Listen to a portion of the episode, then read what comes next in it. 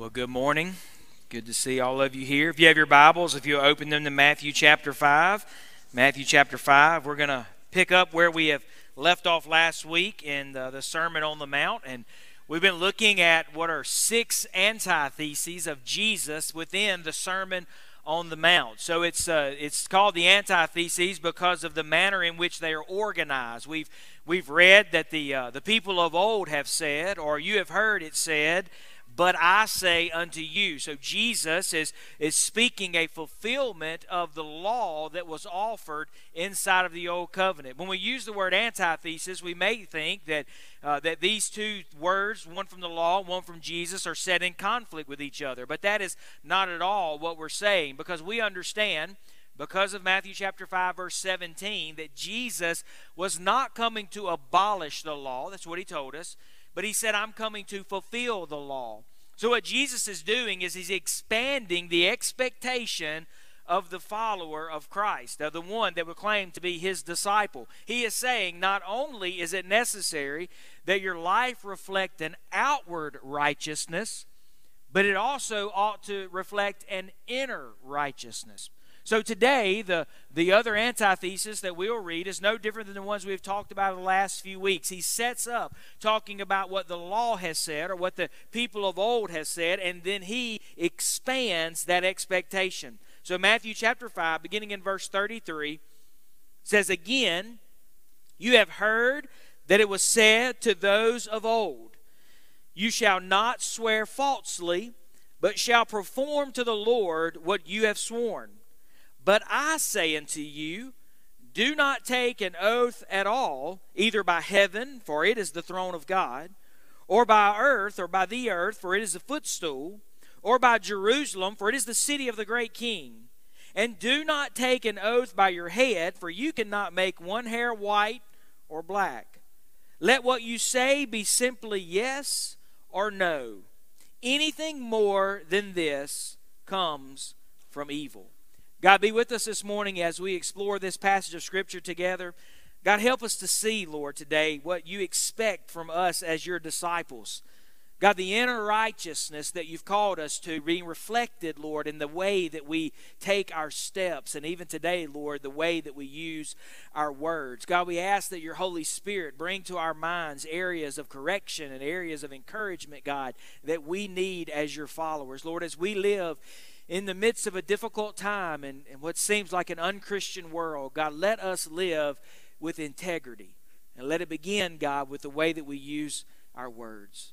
God, we love you so much. We thank you for meeting with us in this place. We thank you for the previous hour of worship that we've had. And God, we thank you for this moment of worship that we've shared together, God. And we know that your spirit continues to be with us, Lord. And we ask that you let him speak. We pray and ask this in the name of Jesus. Amen. We live in the world of fake news. We live in the world of where when you hear something, you're not sure whether or not it's the truth. We have to take what we hear, no matter what source it comes from, and try to discern for ourselves whether or not it is accurate or it is a falsehood. We live in the midst of a world that you can't trust any source that you go to without second without second guessing it. But we have to understand that this idea of fake news or falsehoods is not something that is new. As a matter of fact, falsehoods or fake news began all the way back in Genesis chapter 3 when the serpent appeared to Adam and said, Did, did he really say, when he spoken to Eve, did God really say that you cannot eat from this tree? But even beyond the biblical example, at the very fall of man, throughout history, we have seen this idea of fake news or falsehoods by our words being played out. In the early 13th century BC, a long time ago, there was a man by the name of Octavian. And Octavian was a military man, he was a statesman in Rome. And Octavian had this enemy. His name was Mark Antony. That name probably sounds more familiar. But Octavian began to share rumors about Mark Antony that were not true.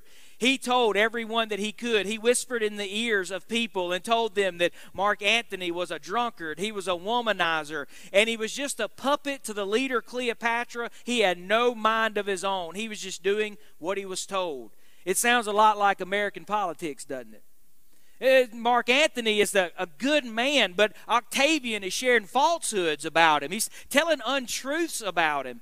Ultimately, it would lead to Mark Antony's suicide. False news or fake news is not something that's new. It's been around from the very beginning of time. Even the church has experienced this itself. You will remember when Jesus instituted the Lord's Supper and he, he said those things that are common to us but were not common to the world at the time. He said, This is my body, right? Take it and eat it. And this is my blood. Take it and drink it. Uh, the world in that day had no spiritual lens to understand what Jesus was doing. And so rumors began to pass all over the known world that Christians, these people that wanted to be like Jesus, they were cannibals. They were eating bodies and drinking blood. It's fake news, and it's been going around and been going on for a long time. And it does so because at the very fall of man, we see that the integrity of men's words cannot be trusted. The integrity of men's words cannot be trusted. Jesus, he is standing on the side of that mountain, literally. That's why it's called the Sermon on the Mount. Jesus is standing on the side of that mountain and he's looking to his disciples and he's telling them, Your words must have integrity. People have to be able to believe what you say. He says that your yes should be yes and your no should be no. The first thing that I want you to note, if you're taking notes about this passage of Scripture, is that God is a witness to all of our words. Jesus, his words may be misunderstood if we're not careful. We need to we need to see what Jesus is actually telling his disciples because his major intent to all of his disciples is that the words that they use and the promises that they make, they have to be done so with integrity. Listen to what he says. He says, Some of you make an oath by heaven. This is the latter part of 34. Some of you make an oath by heaven, for it's the throne of God, or by earth, it's its footstool, or by Jerusalem, it's the city of the great king. And don't take an oath by your head, for you cannot make one hair white or black. These statements make no sense to the modern reader. We don't make promises, we don't swear to heaven. We don't swear to earth. We don't swear to Jerusalem. So these things have little meaning for us. None of us make promises like this. I promise to you on Jerusalem that my word can be trusted. I promise you on earth that my word can be trusted. But listen to what Jesus is saying. He is telling us that this apparently was a common way that men would try to reinforce that they could be trusted. People would say, You can trust me. I swear on Jerusalem that you can trust me. And we know this because Jesus says, You have heard that said of those of old, You shall not swear falsely, but you shall perform to the Lord what you've sworn. And He gives us options of what we might swear by.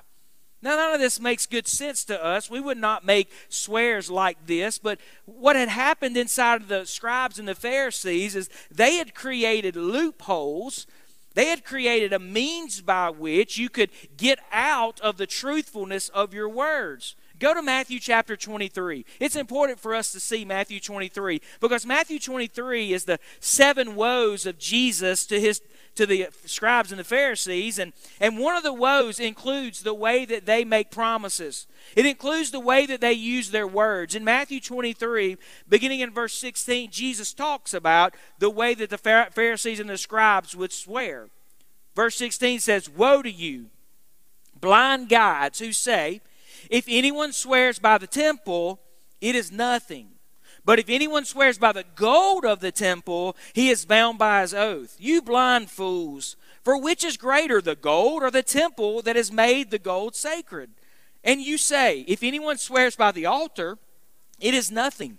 But if anyone swears by the gift that is on the altar, he is bound by his oath. You blind men, for which is greater, the gift or the altar that makes the gift sacred? So whoever swears by the altar swears by it, and by everything on it. And whoever swears by the temple swears by it, and by him who dwells in it. Whoever swears by heaven swears by the throne of God, and by him who sits on it. Do you hear this? The Pharisees and the scribes had created this convoluted system why if you if you swore upon the altar it wasn't really legitimate, but if you swore upon the gift that was on the altar, then you had to make up that which you promised to do. They had created this convoluted system where you could make oaths and not intend to keep your oath. You could swear by something but not intend to keep your promise. How childish is this of these Pharisees and scribes to make such rules? You know, it's, it's, so childish that we would never participate in anything like this, but, but you probably remember as a child where you would hear someone make a promise or one child make a promise to another child and the, uh, the child would say uh, well I, I, I pinky promise right? And that means it's legit. Like if you pinky promise it's for real. Before that maybe not or if you make a promise to somebody and they call you out on it and they say, Well, you told me that you were going to do this and you haven't done it. And they say, Well, I had my fingers crossed behind my back or I had my toes crossed. This is what the Pharisees and the scribes are doing. They're giving themselves loopholes by which not to have to do that which they have promised to do. They're giving themselves a religious excuse for maintaining the integrity that Jesus requires of his disciples and the usage of their words. So Jesus says, You want to swear by heaven? Good. That's where God is. You, you want to swear by the earth? Great. God has made every bit of it, and it is His footstool. You want to swear by Jerusalem? Even better. That is the city of the King in which we worship. You want to swear by your head? Great because it is God who determines the hair that is on your head. It is God that determines the number of hairs on your head. And He says, Who is anyone that can make his hair black or make his hair white? Now, I understand.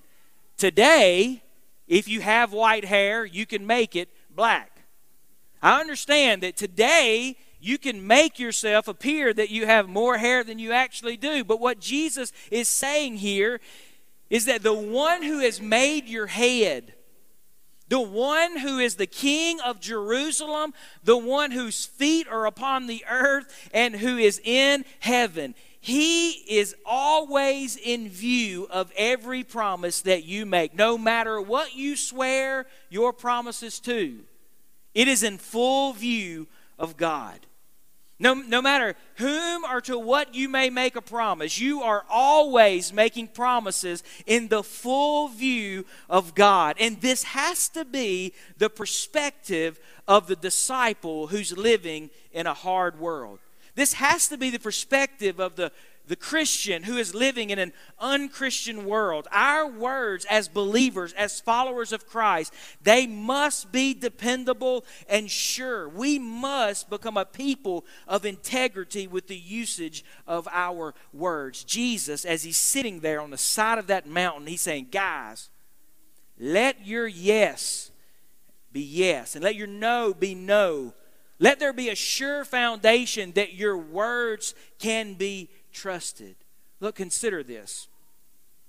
You only have to take an oath, you only have to swear by something else if others deny the reliability of your words. So we say things like, I promise.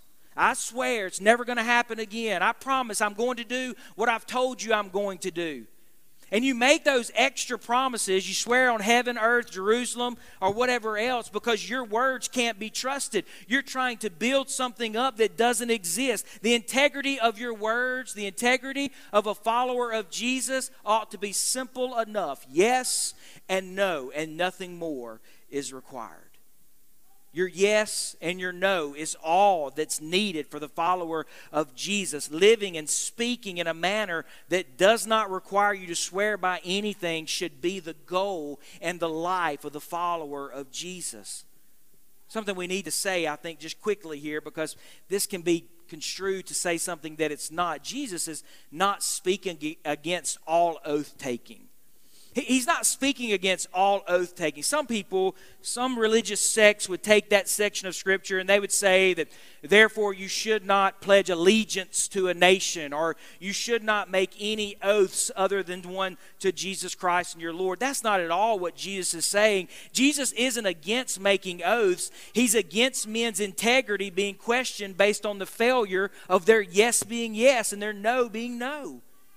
He, he wants your life to be displayed as one of integrity. Jesus continues after he teaches us this about what we should not swear to. Look at verse 37. He says, Therefore, let, let what you say be simply yes or no. And then there's a semicolon there, which is a, a new thought or a new idea. He says, Anything more, meaning anything more than just a yes or no, anything more than this comes from evil. The final part of this last verse, I think, requires us to consider our words and the usages of our words in everyday life. See, Jesus, Jesus has led us to see that there, there is no additional need for swearing by anything. Just a yes and no. That's all that's needed from a man with inner righteousness. And he says anything else, anything else that is required comes from evil. Or some translations say those words come from the evil one. See, it seems that Jesus is drawing a contrast here. Follow me. Between those who have integrity and those who don't. While we may not like what Jesus is telling us here, but listen, we need to be clear that he's declaring that falsehoods that come from your lips only do so because the evil one has an influence over them. See, James talks about this very same thing. James talks a great deal about the power and the influence of our, ter- our tongues and our words and the evil one that can use our tongues. James chapter 3, verse 5 says, So also the tongue is a small member, yet it boasts of great things. How great a forest is set ablaze by such a small fire. And the tongue is a fire, a world of unrighteousness. The tongue is set among our members, staining the whole body, setting afire the entire course of life, and set on fire. Listen to what James says set on fire by hell. Similar to Jesus saying, anything more than just a yes or a no comes from evil. James says, your tongue can be set on fire by hell.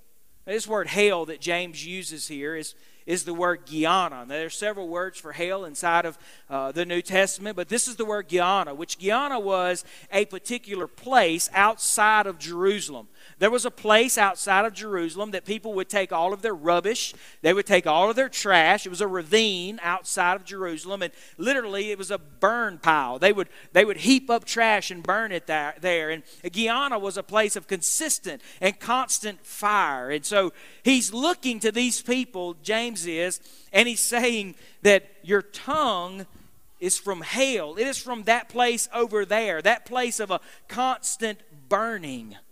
In, in our minds, we don't understand the actual place of Gehenna. So we see, whenever James talks about Gehenna, we see it as the idea or the, the picture of a place of, of judgment, right? It's a place of judgment, and we see this as a place of judgment, a place of judgment for evil. And James is drawing a correlation between the use of our words and how misused they set a forest on fire. This forest fire comes from the place of evil. That is the place of hell, the place where there is eternal judgment. And Jesus is saying if anything other than your yes means yes and your no means no, anything more than this, Jesus says, is from the same place. It's from the evil one. It is from evil. It is from the place of burning eternally. When our words are used in ways that they were not intended to be used, when our words do not confirm our integrity, they are proving our need for God. That they are proving that our use of language should be pleasing to Him and not birthed in evil itself. See, Jesus says, Let your yes be yes, and let your no be no. Only offer a yes and a no. Anything else added to it or to so attempt to prove your integrity is proof in itself that you have no integrity. We ought to so live our lives as Christian in an unchristian world that what we say the community understands to be the truth. This is the way he wants his disciples to live. He wants them to understand that, that all of their words should be living as pleasing God because God is completely in view of all of His words. And lastly, I want to just remind you that, that our words are a reflection of our inner righteousness. You know, as we've looked at these last few passages of Scripture the last few weeks, these antitheses or these culminations, these you've heard it said, but I say unto you, we've always anchored ourselves back to verse 17. Don't forget verse 17. Because in verse 17, Jesus says, I'm telling you, unless your righteousness exceeds that of the scribes and the Pharisees, you will never enter the kingdom of heaven. And we've said, how can our lives ever be greater than a scribe and a Pharisee? They were completely obedient to the law to their best effort. They obeyed not only the law, but the rules around the law, the hedges around the law. And not only the hedges around the law, but the commentaries that set rules for the hedges around the law. These people lived their lives to the best effort, to their best effort, as sinless as possible. How can our righteousness ever exceed theirs? And it's because Jesus wants his disciples to be more concerned about their inner righteousness than their outward righteousness. Remember, it's an inside out life that we've been called to. Concern yourself with what's going on inside of you. Concern yourself with what's happening in your heart, and then it will be lived out by your feet. Yeah, most of us, we probably think we've got this word thing under control. We may think we've got this word thing under control because, you know, we don't we don't cuss. Maybe we just spell them out when the kids are around. Or we, or we don't use our words in a hatred or evil manner towards other people. We think maybe we've got this word thing under control. But what Jesus is saying is not just about the words that you say, it's not just about how you say your words, it's about the integrity of your words. It's about the swearing of your words. When you say something, that it is reflective of what's happening on the inside of you. That what happens with your feet is reflective of what's happening in your heart. What's happening from your tongue is reflective of what the righteousness that Jesus has put upon you in your heart. You see, I, am telling you, unless your righteousness exceeds that of the scribes and Pharisees, means your words need to have integrity, but they need to match a heart of integrity, of righteousness from Jesus Christ Himself. The measure of our words, Jesus would say, is a measure of our hearts. What comes from our lips is a measure of what's happening inside of us. So again, we come to this point that we've come to every time we've looked at one of these antitheses. We say, Praise God for His imputed righteousness upon us. None of us will ever be able to earn enough righteousness to experience a presence with God here or even in the future. But Jesus' sacrifice on our behalf makes us righteous before the Father in heaven. But our salvation process doesn't end there. We are at that moment made righteous, but we are that moment begin a process of becoming more like Christ. We call it sanctification, but it's becoming more like Jesus. And so it's not enough just for us to say, Jesus has paid for my sin. Jesus now says, live like I have paid for your sin. Live in righteousness. And so we ask ourselves, as we apply this in our lives, we ask ourselves, does our words, are they displaying the life that Christ has called his disciples to on the side of this mountain? I would say The way that we walk this road of righteousness through sanctification is through seeking after Jesus every day. Jesus makes us more righteous in our hearts, and therefore we are more righteous in our feet as we seek Him every day, as we practice those disciplines of our faith, as we read our Word, as we spend time with Him praying and communicating, as we study and as we discern the will of the Father through the through the inspiration of the Spirit, as we do those things, He will add integrity to our words. This is what Jesus is saying to His disciples. You've heard it say that you can swear by things, but I'm saying to you, just let your yes be yes. Just let your yes and no stand for themselves. Anything else you have to add to it, anything else, comes from the evil one. Let's pray together. God, we have we've walked this journey, Lord, and we've seen, Lord, these statements of where you call your disciples to something greater, Lord. And again this morning, you're calling your disciples to something greater than just swearing by some convoluted system by which we can escape from the truthfulness of our words. And God, we, we want we want to be as you've called your disciples. We want to be just men and women whose yes and no is enough, is sufficient. And God, if we're going to live in the midst of, of a world that is so lost and so in need of the truth, so in need of a standard, God, it's going to have to begin with us. People are going to have to be look to us as the church and say, those guys, they mean what they say. Their feet support their lips. Their walk, God, is representative of what they claim. God, let us be a people, God, a people of integrity with our words. God, falsehoods and fake news is all around us, but don't let it be a part of the church. God, as we stand here in a moment and as we sing, God, I would just pray that as we sing, Lord, that your Spirit would continue to work in us, God. As we worship, God, we would, we would continue to cry out to you and ask for your help in this situation. We all need help, God. We all need help with our words.